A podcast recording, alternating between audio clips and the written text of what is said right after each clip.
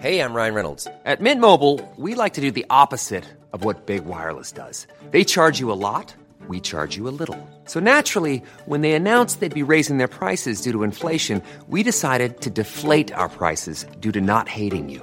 That's right. We're cutting the price of Mint Unlimited from $30 a month to just $15 a month. Give it a try at mintmobile.com slash switch. $45 upfront for three months plus taxes and fees. Promo rate for new customers for limited time. Unlimited more than 40 gigabytes per month. Slows. Full terms at mintmobile.com. The secret to visibly firmer, summer ready skin is here. Osea's number one best selling Undaria Algae Body Oil. Clinically proven to instantly improve skin elasticity and transform dull, dry skin to silky, soft, and unbelievably glowing. Rich yet never greasy, Undaria Algae Body Oil is formulated with sustainably sourced seaweed to help replenish the skin's moisture barrier and seven nourishing active botanical oils for results you can see and feel all over. The best part? It's signature scent. A blend of freshly squeezed grapefruit, cypress, and mango mandarin transports you to sun-kissed summer days. This all-natural scent is unforgettable. Everything Osea makes is clean, vegan, cruelty-free, and climate-neutral certified, so you never have to choose between your values and your best skin. Get healthy, glowing skin for summer with clean vegan skincare from Osea. Get 10% off your first order site-wide with code GLOW at OseaMalibu.com. That's O-S-E-A Malibu.com code GLOW. We are on the grounds of a massive Gilded Age estate in the Hudson Valley, just outside Millbrook, New York. It's the early evening of a warm summer day in 1967. Clusters of people wander in and out of a huge white mansion house, its turreted facade emblazoned with hand painted imagery. The surrealist Salvador Dali's eyes and famous mustache loom over all. Guests are invited to turn on, tune in, and drop out. A sign inside the entrance requests all to kindly check your esteemed ego at the door. Joints are passed, LSD is dropped. What began as a venue for academic research into the therapeutic uses of hallucinogenic substances, led by none other than Timothy Leary, has evolved into the East Coast mecca of the psychedelic movement in America. Locals in the village, once bemused, are now suspicious. As a moral panic rises across the nation and in the media, this psychedelic Eden is about to become less than paradise.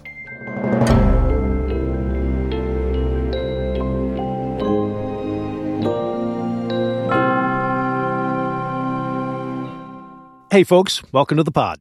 The 1960s in America were years racked by social unrest, sweeping protest, political activism. It was a new generation of Americans, the baby boomers, coming of age, pushing towards a looser, more liberal society than that of their parents. It was civil rights in the South, Vietnam overseas, free love, rock and roll, feminism, gay rights, and a so called silent majority loudly demanding law and order. In this crucible of a deeply conflicted country, another movement took hold. This one small but mighty, born in the hallways and laboratories of an illustrious university, but then, oddly, moving to the bucolic farmlands of New York's Hudson Valley. It was a counterculture movement led by a man who would become America's leading proponent of personal rebellion and self revelation, a man named Timothy Leary. Here to discuss the sobering realities of this hallucinogenic movement, a tale reaching back decades, really, is the New York State historian Devin Lander. Greetings, Devin. Welcome to American History Hit. Thank you, Don. It's a pleasure to be here. I am myself a proud New Yorker, and Devin and I have worked together on several projects here over the years. But Devin, today's subject, the story of Timothy Leary and the hallucinogenic movement here in New York, this is the subject of your doctoral work, am I right? That is correct. I am doing a dissertation on that topic. It's a story that, I mean, still surprises people here. In the early 60s, Timothy Leary, icon of the counterculture movement in America, the figure Nixon once called the most dangerous man in America, located his base of operations right in the Hudson Valley, in a, in a town here called Millbrook, a charming village to this day, hardly a place you would expect controversy. So, first, let's get the geography right, the setting. This is a, we're talking about a famous estate located, what, two hours north of New York? Absolutely, yes. It's in Dutchess County, the village of Millbrook. The estate is about 2,500 acres. It's still an intact estate, which is very rare in these these days. Uh, most of the large Hudson Valley estates have been broken up over time, but not this one. So yeah, it's got a unique location, about two hours from New York City. It's also not too far from Boston, which is uh, gave the uh, Leary and his group access to two major urban areas and uh, helped to position Millbrook as a kind of countercultural destination. I want to I want to stick with Millbrook for a second. All up and down the Hudson Valley, very famously Rockefeller, Jay Gould. This is the land of the original major estates of these these robber barons and so forth. Millbrook, we're calling it Millbrook, is an estate of that generation, that Gilded Age picture of the, the richest possible place in New York. Major mansion, many outbuildings, orchards, meadows, you name it. This place is the last place on earth you would expect a hippie commune to take hold. It, it really is one of the Gilded Age mansions. It was created by a, a German born gas mogul named Charles Dieterich, who had immigrated to uh, the United States in the late 19th century and uh, made a huge fortune in acetylene gas manufacturing. It was actually one of the founders of Union Carbide. So over time, he acquired again about 2,500 acres, made up mostly of existing farms, and kind of united them together into this grand estate. He uh, contracted with an architect named Addison Mizner to build the main house, which is known as the big house on the estate. It's about 40 rooms, give or take. It's a massive structure with a wraparound porch done in really the Queen Anne style uh, that was popular at the time.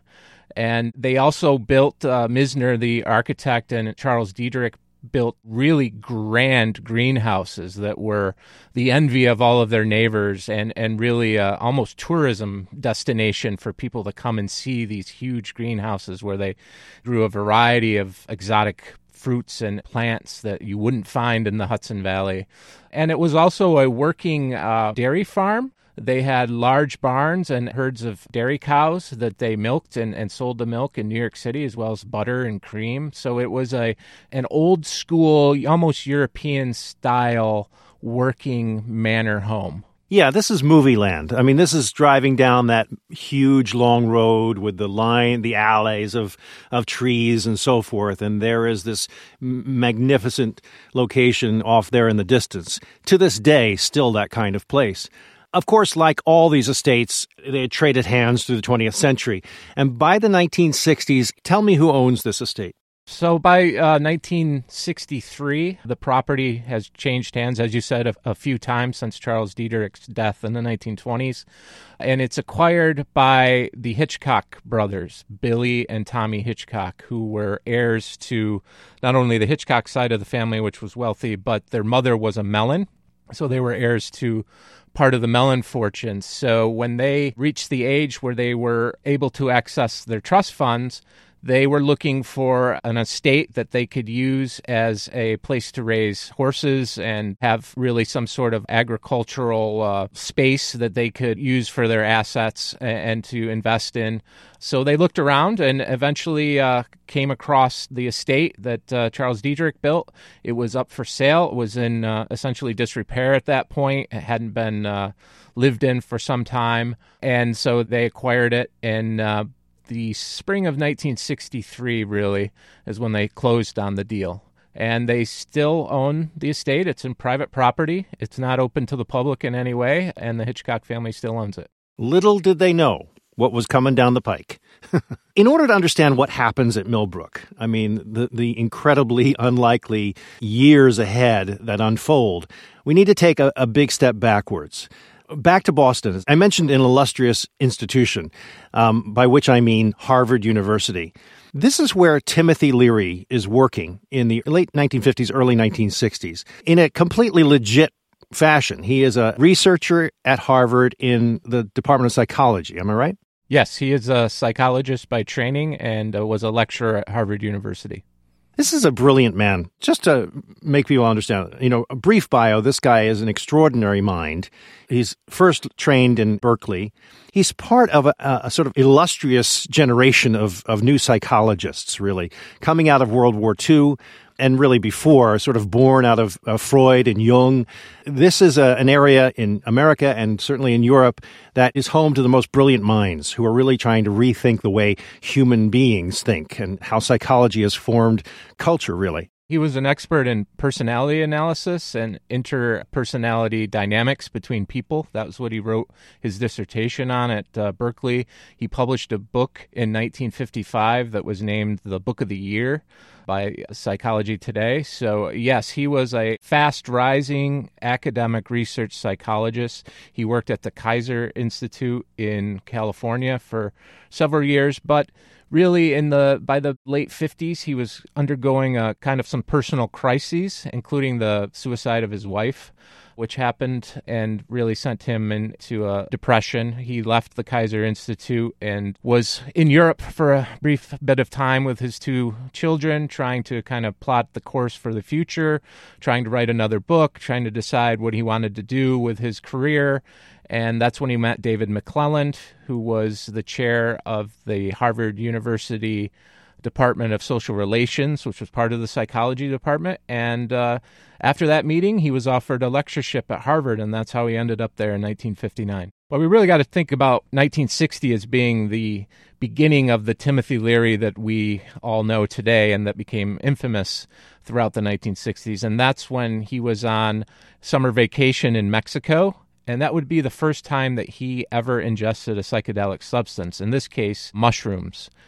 And really, he came back a completely changed person. Up to that point, he had been very anti drug and any usage, including in psychology or psychotherapy. He did not believe that drugs were beneficial. But after experiencing psychedelic mushrooms in Mexico, he came back to Harvard with the idea of creating a research project based on psychedelic substances, specifically starting with psilocybin, which is the synthesized psychedelic compound in mushrooms. And Leary's belief as a psychologist was that these were substances that were not being uh, fully investigated and that there was real therapeutic potential for psychedelics to aid in a variety of mental illness or personality disorders that he felt otherwise were um, not being treated in a proper manner. And he also believed that uh, these substances should be used by a variety of people, not just those who are severely mental ill, but those who may have other issues like depression and, and even alcoholism and things like that. Many people don't realize today that there is a long history, dating back before 1960 for sure, of LSD hallucinogenics. A big curiosity of this was born in the early 20th century. Of course, this had gone back, you know, into primitive societies for ages. And people were aware of ayahuasca and so forth being this sort of breakthrough experience that you could see the other side of.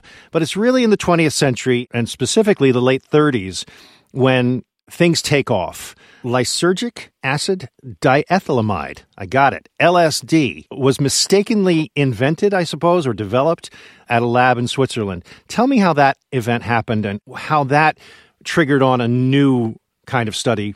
Albert Hofmann was a research chemist in uh, Basel, Switzerland, and he was working on trying to develop the medicinal properties of the ergot fungus and he was doing this to aid in birth and other uh, applications for these types of medicines.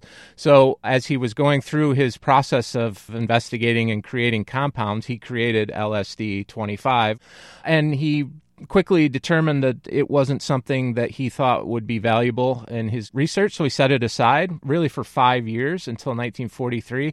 And for reasons that even he later didn't know. He decided at one point to bring it back to his uh, laboratory table and take a look at that compound again. There was something about it that stuck in his mind that he thought maybe he hadn't investigated it thoroughly. So, in doing so, he spilled a, a little bit of it on his hand. And actually, because of that, he had a slight psychedelic episode. So immediately he realized that there was something to this compound. And so he set up a, an experiment on himself to take an amount, which he thought was a small amount at the time, which ended up being quite large dose because LSD is so powerful. So he took a small amount of LSD at his laboratory and immediately had the first acid trip, so to speak. He uh, had to go home. He was worried that he was going to go mad and, and not come back from this experience, but he did. And in doing so, he realized that this it was a powerful compound that somehow altered consciousness and should be investigated. So that was really the not only the invention of LSD, but also the first uh, experimentation. And other scientists in countries around the world really took psychedelics and started to investigate uses for them throughout the 1940s and 1950s. So by the time Leary got interested in 1960 and 61,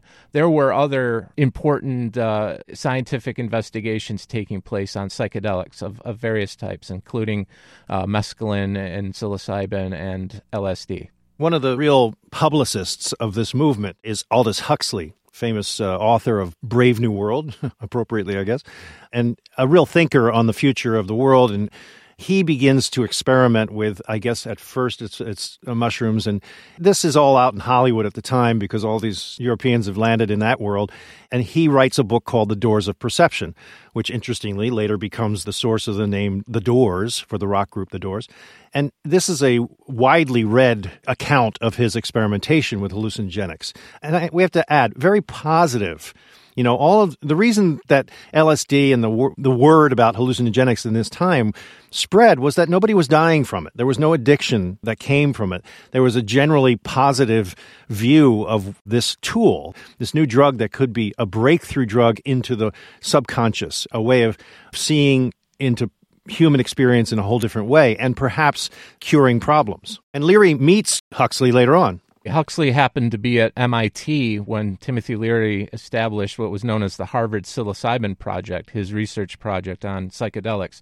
And one of the first people he met with was Aldous Huxley because he was aware of The Doors of Perception and the follow up book called Heaven and Hell, which Huxley had written about his own experimentation with mescaline at that time in a way that was, you mentioned that was a positive account and it really was and, and the interesting thing that huxley was talking about was not only the potential therapeutic benefits but also the spiritual benefits that these substances as have been used for thousands of years in a spiritual and religious way had that ability to access mystical states that were otherwise almost impossible to access for your average person. So Leary really was interested in that as as much as the um, potential for uh, psychological therapy that the, these substances have. He he became very interested in um, the the application for mystical states, and Huxley was really the one that helped move him in that direction,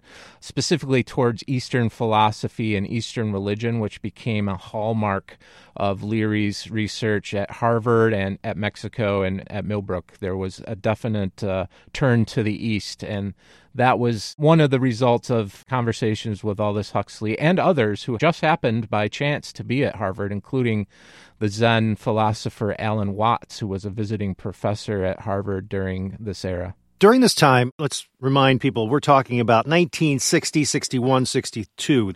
A lot is happening in this period of time. And it's all happening on the campus of Harvard, sanctioned by Harvard University. He's doing legitimate research. He's working with someone named Richard Alpert, who becomes a very important figure in American society later, and we'll, we'll get to that in a bit. But these are experiments and types of research that Harvard knows all about. Nonetheless, it is controversial. Tell me about the conflict that's going on between him and the faculty it does become almost immediately controversial, and that's because of the methodology that Leary and Alpert develop around the psilocybin project. They were firm believers in removing the barriers between the researcher and the subject. So instead of having a doctor in a white coat with a clipboard writing things down while, while somebody is undergoing a psychedelic experience in a laboratory setting, Leary and Alpert believed in setting up aesthetically pleasing, comfortable settings with music and really programming the session in that way. And they did it outside of laboratories. So they were doing it at their shared home in Newton Center. They were giving psychedelics in a very loose way comparatively to what the established scientists believed uh, should be done. And they also, to break down again that barrier between the researcher and the subject, believed that the researchers should be taking these substances at the same time. And that really caused a problem. So, again, almost immediately from the formation of the Harvard Psilocybin Project, their colleagues start questioning their methodology and how and why they're doing this, whether or not this is dangerous, whether or not the scientific method is not being followed in some cases. So they pushed back and tried to initially toned things down, and they promised they would only use subjects that were, you know, graduate students, and that they would be more scientifically. Uh, inclined. That didn't last long, so the, the next step that they took was to create a foundation that they could conduct their research outside of the auspices of Harvard. Now, we have to remember these substances are totally legal at this time as well. Mm-hmm. Exactly. So they created the International Federation for Internal Freedom, known as IFIF, again, with the intent on being able to conduct experiments the way they wanted to do it outside of the uh, boundaries of what Harvard was imposing on them. So that didn't mollify things very well either. And over time, really by the spring of 1963, Leary had completely determined that he was moving beyond Harvard and he actually stopped attending classes that he was assigned to teach. So that is why he was terminated. I'll be back shortly with more from Devin Lander. It's that time of the year. Your vacation is coming up. You can already hear the beach waves, feel the warm breeze, relax, and think about work. You really, really want it all to work out while you're away. Monday.com gives you and the team that peace of mind. When all work is on one platform and everyone's in sync, things just flow wherever you are. Tap the banner to go to Monday.com. Hi, I'm Daniel, founder of Pretty Litter. Did you know cats tend to hide symptoms of sickness and pain? I learned this the hard way after losing my cat, Gingy. So I created Pretty Litter, a health monitoring litter that helps detect early signs of illness by changing colors, saving you money and potentially your cat's life. Pretty Litter is veterinarian developed, and it's the easiest way to keep tabs on your fur baby's health right at home. Go to prettylitter.com and use code ACAST for 20% off your first order and a free cat toy. Terms and conditions apply. See site for details. Many of us have those stubborn pounds that seem impossible to lose, no matter how good we eat or how hard we work out. My solution is PlushCare. PlushCare is a leading telehealth provider with doctors who are there for you day and night to partner with you in your weight loss journey. They can prescribe FDA-approved weight loss medications like Wegovy and Zepbound for those who qualify. Plus, they accept most insurance plans. To get started, visit plushcare.com slash weight loss. That's plushcare.com slash weight loss.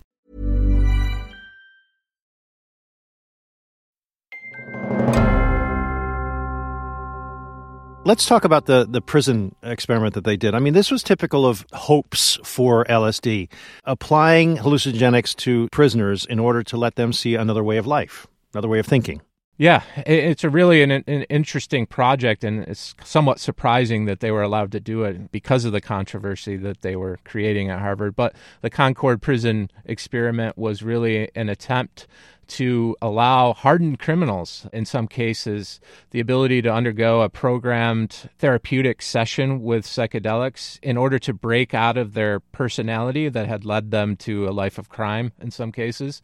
So Leary and his group actually entered the prison and would distribute uh, psychedelics in to prisoners in confined setting and take them themselves with them uh, again to uh, break down that boundary. So initial findings from the project showed that the recidivism rate drastically declined with those who undertook this uh, experiment. That was their intent to again break prisoners out of their past personality that led to crime and allow them to leave prison and you know have a life of prosperity and and and not be uh, immediately back in prison. And so initially the findings were very positive. Now later studies that happened decades later and uh, people looked at the data and determined that that may have been, you know, not exactly accurate. That many of the prisoners who didn't go back to prison were helped in other ways by Leary, including he let people stay at his house until they found their footing and, and things like that. So there was some question about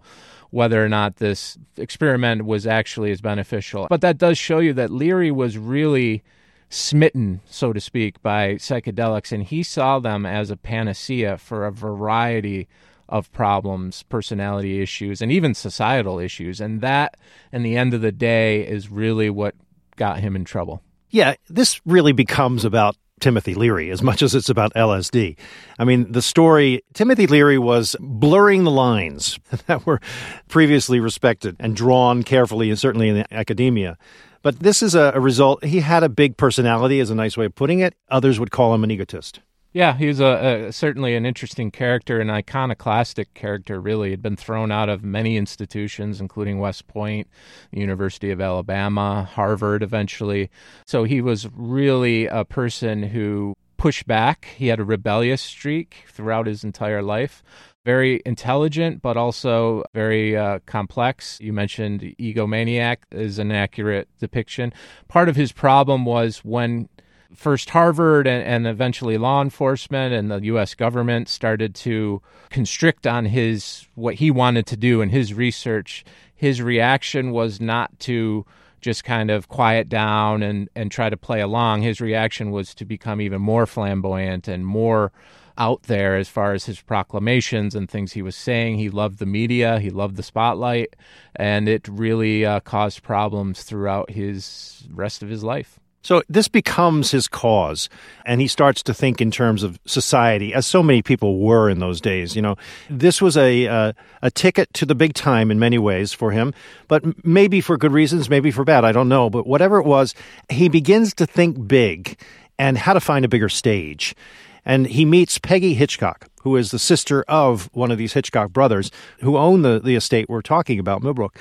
And this becomes the solution, the temporary solution to their problems.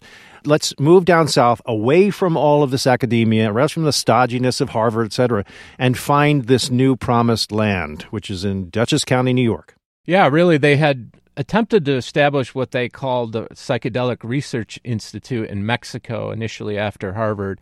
That didn't last. The Mexican government was not happy with that. They threw them out after about a month. They quickly tried the Caribbean as well. That lasted even less time, about two weeks. They were thrown out of Dominica, and so they were back in Massachusetts with no place to go. And they, being Leary, Richard Alpert had been dismissed by that time a bevy of their graduate students who were very interested in this type of research, including Ralph Metzner and Gunther Weil and others. So it, it was a, a decent sized group, about you know ten to fifteen adults, uh, as well as Leary's children and and so on. So they were looking for a place to create a research institute that they again as you noted was away from harvard away from academia they could decide how the, the methodology would work, and as well as living communally, which is something that they had begun doing in Massachusetts when they were at Harvard. They had all kind of moved in together in various levels, and so they were really interested in this kind of communal family setting. And so they were looking for some place to do that. And you mentioned Peggy Hitchcock, who had become involved with them at Harvard. She had spent time in Mexico. And after being thrown out of the Caribbean, she mentioned that her twin brothers, Tommy and Billy, had acquired the estate in Millbrook and suggested that they go and see it. So Richard Alpert, who was a pilot, had his own plane, flew from Massachusetts down to Dutchess County with Peggy Hitchcock took a look at the estate and obviously fell in love and found it to be perfect for exactly what they were looking for. And the brothers agreed. They were all in on this thing. Yes, the, the brothers agreed. They were uh, interested in the research that Leary and Alpert were doing. Peggy Hitchcock had, as they said, been involved with that at Harvard, so she, you know, uh, was able to tell them who these people were and introduce them. And Richard Alpert and Timothy Leary were nothing if not charismatic and very uh, gregarious and uh, easy to deal with and talk with. So they The brothers allowed them to move in for next to no rent and live in the big house and have access to the rest of the estate. Didn't hurt that they were two hours north of New York City. You know, this was a, a chance to bring a lot more people into the fold, to get media attention as well they were trying to spread the word. Tell me about the Research Institute. So this becomes a formalized world of study. I'm thinking about you know places that are that exist these days like this, the uh, the Esalen Institute and so forth. This is kind of the precursor to all of that. Yeah, well, it's really contemporary of the Esalen Institute, and they both uh, traveled in the same universe, so to speak. Aldous Huxley was involved in both groups, so was Alan Watts. But yeah, initially Millbrook was a setting that was not open to the public. So they were doing their research among themselves and writing and publishing. They had an academic journal that they were publishing called the Psychedelic Review. They wrote a book called The Psychedelic Experience. So they were really not open to the public like Esalen was at the time. They later transitioned to having weekend seminars and kind of opening their doors. And that's when they became, this would have been 1964, 65. That's when they kind of became something similar to what Esalen was doing for a brief amount of time at least. Again, uh, people could uh, pay a fee and come and stay for the weekend and experience psychedelic uh, lectures and, and, information without taking the drugs. They weren't giving drugs out at the time, but they were also uh, doing things like yoga and uh, Eastern meditation and things like that. So it really was kind of like an early New Age institute, and, and that's the direction they were moving in. But at the same time, again, they came into conflict, this time with local police authorities and the district attorney of Dutchess County. Not yoga. Oh my God. This had to have been quite a scandal in Millbrook. Many people don't know. I'm not, speaking specifically of Millbrook, but New York is a more conservative place than people think of New York City. And certainly in these days, the early 60s, for this group to move in to you know, really one of the pride and joy of the town, this, this great estate, has to be raising the hackles on a lot of people. Yeah, well, it's interesting, Don. It, it starts out actually a little bit differently. And now, when they did arrive in the summer of 1963 and early fall and started to set up shop in the estate, the New York Times did an article because they were notorious at this point. There was a lot of press around them being dismissed at Harvard. There was a lot of press about what happened in Mexico. So these were known people. And the Times did an article where they went around town and asked the villagers, you know, what is your impression? And it did vary. Some were concerned and, you know, worried about the negative attention that would come with uh, Leary and Alpert moving there. But others were very bemused, maybe, but uh, not concerned. And, and there's quotes saying, you know, that they're very uh, they're very nice. They're obviously very intelligent. These are academic types. And there's a photograph in this newspaper article that is really interesting of Leary and Alpert and, and Leary's daughter on the main street in Millbrook. And they look very conservative short hair, suit and tie, long coats. You know, they look like academics. They don't look like Timothy Leary and Richard Alpert looked by 1968. So it does change and it does become a problem for the, the local villagers and for law enforcement. Millbrook is a conservative place uh, still is, I would say. It's Still, uh, Dutchess County is a, a heavily Republican uh, county. So, uh, you know, there was pushback by 1965, but that really is a result of Timothy Leary again being in the headlines, this time for being arrested, trying to uh, travel into Mexico to spend the Christmas break with Billy Hitchcock, and he is arrested at the border for possession of marijuana. And this makes large headlines over the Christmas holidays, including in the New York Times. He has to come back to Millbrook. And by the spring of 1966, uh, the estate is raided by Sheriff Larry Quinlan and the district attorney and the assistant district attorney of Dutchess County at the time, a man named G. Gordon Liddy, who we all know. So they drew the heat. They got the fuzz. G. Gordon Liddy becomes very famous later as a member of the Plumbers, who are famous in the in the Watergate robbery and so forth. he becomes a very notorious figure on his own. But in these days, so he, does he arrest uh, Leary? Do they shut him down? Well, it really begins a series of raids. And the initial raid in the spring of 1966, there were a couple arrests made for possession of, again, marijuana. They never actually found psychedelics when they conducted any of these raids, which is interesting. I think they didn't necessarily know what they were looking for, and, and the group was good at hiding it uh, because there certainly were psychedelics present. One of the ways they hid it was to pour liquid LSD into a decanter of cognac. So, unless you're taking the cognac and having it analyzed, you're not going to find the psychedelics. But what they did end up taking was uh, Timothy Leary's son's chemistry set. They also took some potted plants that uh, were not drugs and were not certainly not marijuana. So there was a almost uh, comical sense of law enforcement wasn't really sure what they were looking for. But it really did start a pattern of Leary reacting to these raids by going to the media and saying his civil rights were being trampled upon in Millbrook. And then, you know, that would cause even more law enforcement reaction. And so it really was a beginning of a series of raids that lasted throughout 66, 67, and into 68. Hiding it in the cognac bottle, the oldest trick in the book. Come on, guys. This was an insanely active place. I mean, and a magnet for celebrities, for, you know, countercultural figures. I'm talking about Ken Kesey and the Merry Pranksters riding through in their bus. I mean, the Grateful Dead played there, all kinds of people. You mentioned the location and, and how close it is to New York City. Well, that made it easy for the kind of counterculture uh, leadership to make pilgrimages to Millbrook, as well as just kids would show up randomly and want to, you know, take part. But people like Allen Ginsberg spent a lot of time there, and through Ginsberg, who had actually experimented with psilocybin at Harvard with Leary, he was introduced to really the who's who of the beats and the counterculture writers and artists. So yeah, it becomes a hive of psychedelic experimentation, but also experimentation in art and music, which is really something that I've discovered is not really been reported on, is how influential Millbrook was to what would become known as psychedelic art and psychedelic, uh, you know, visualizing the psychedelic experience. They conducted a series of uh, what they called psychedelic theater events in New York City with an artist collective called USCO, which was based in Rockland County, another collective.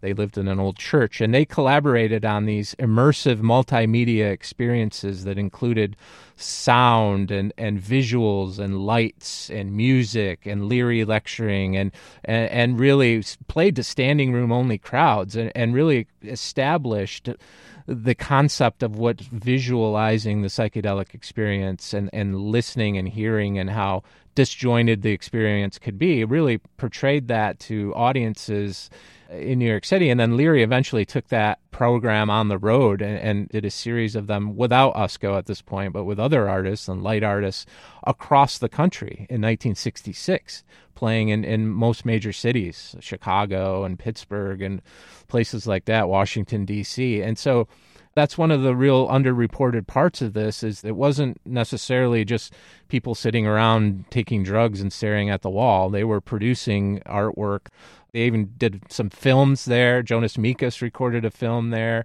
Leary uh, took part in, in a film that was shot there. So there was just all kinds of stuff happening pretty much all the time from 1963 till the end in 68.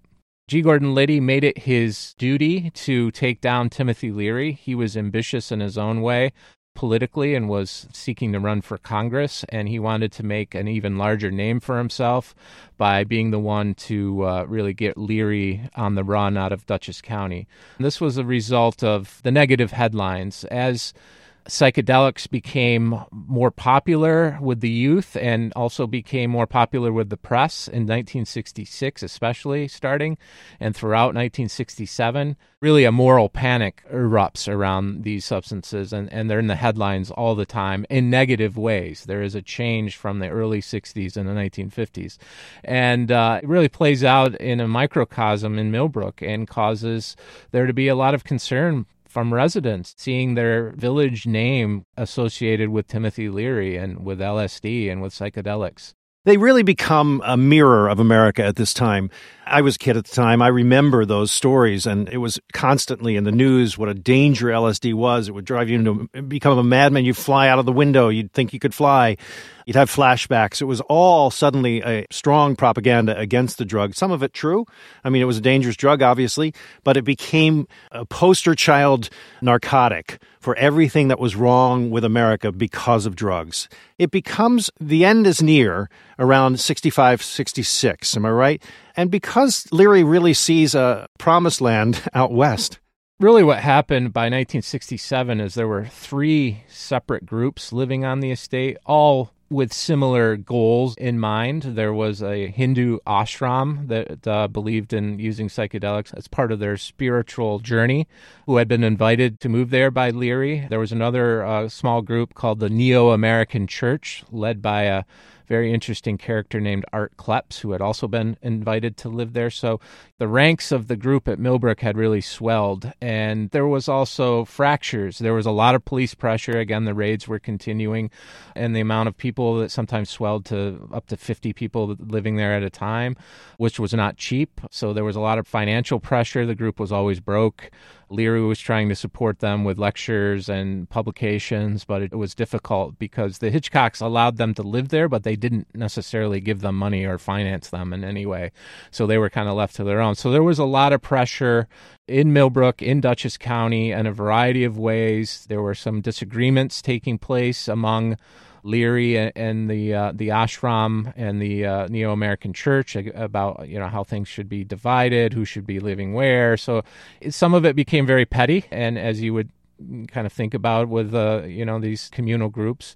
So yeah, Leary became more and more interested in the West Coast and returning to the area where he got his PhD. So he started spending more time out there. And really, it was the final raid in the winter of 1967 in which Billy Hitchcock was actually arrested because he was the owner of a property that was allowing drug use. So at that point, the Hitchcock family said, okay, enough's enough.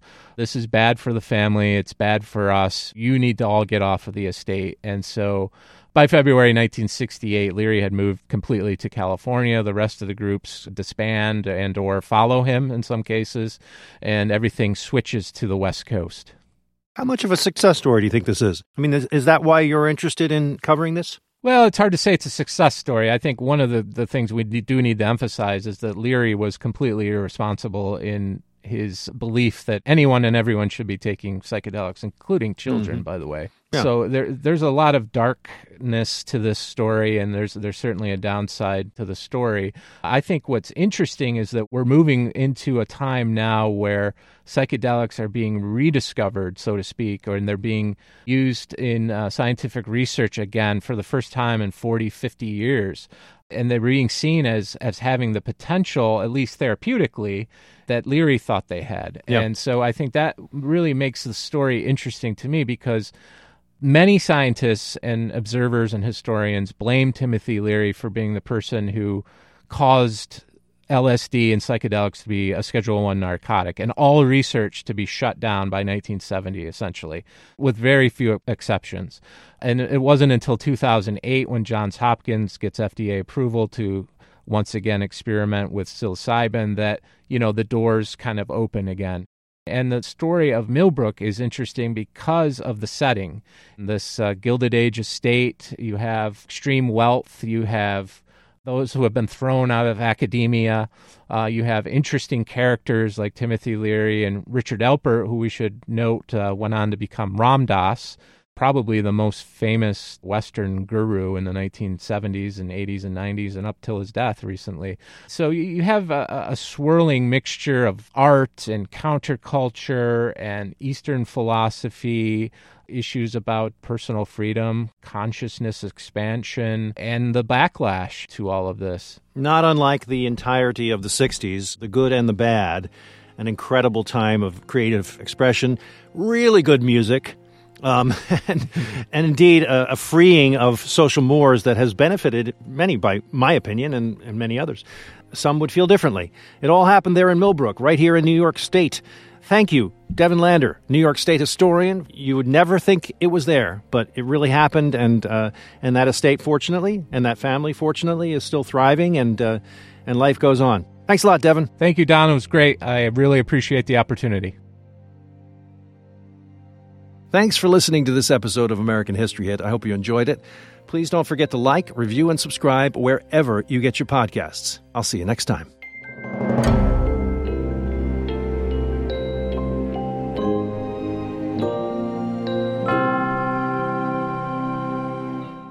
This podcast includes music from Epidemic Sound. Planning for your next trip? Elevate your travel style with Quince. Quince has all the jet setting essentials you'll want for your next getaway, like European linen, premium luggage options, buttery soft Italian leather bags, and so much more. And is all priced at 50 to 80% less than similar brands. Plus, Quince only works with factories that use safe and ethical manufacturing practices. Pack your bags with high-quality essentials you'll be wearing for vacations to come with Quince. Go to quince.com slash pack for free shipping and 365-day returns. Thank you for listening to this episode of American History Hit. Please follow the show wherever you get your podcasts. It really helps us, and you'll be doing us a big favor. Don't forget, you can also listen to all these podcasts ad-free and watch hundreds of documentaries when you subscribe at historyhit.com slash subscribe. As a special gift, you'll also get your first three months for just $1 a month when you use code American History at checkout.